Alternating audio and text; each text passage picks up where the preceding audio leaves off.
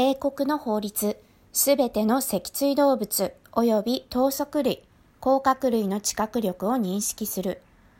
2022年4月28日、英国でアニマルウェルフェア、かっこ感覚感情法2022が制定された。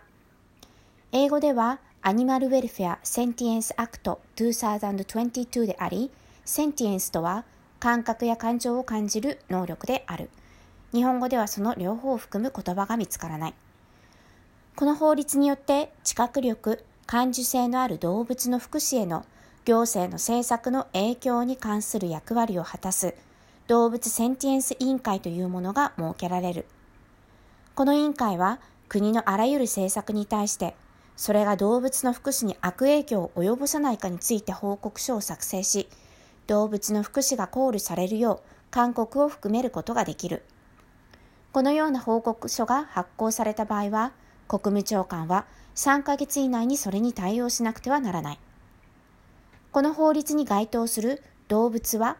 人間以外の脊椎動物、もちろん魚も含める。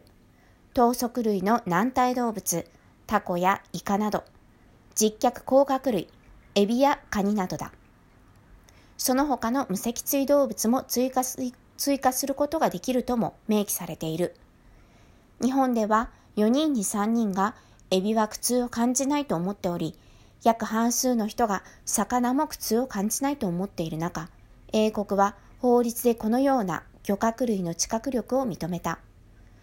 特に頭足類や甲殻類に関しては、水生動物を扱う業界から激しい反対があったが、最新の研究結果を幅広く慎重に検討した上での法案の可決であった。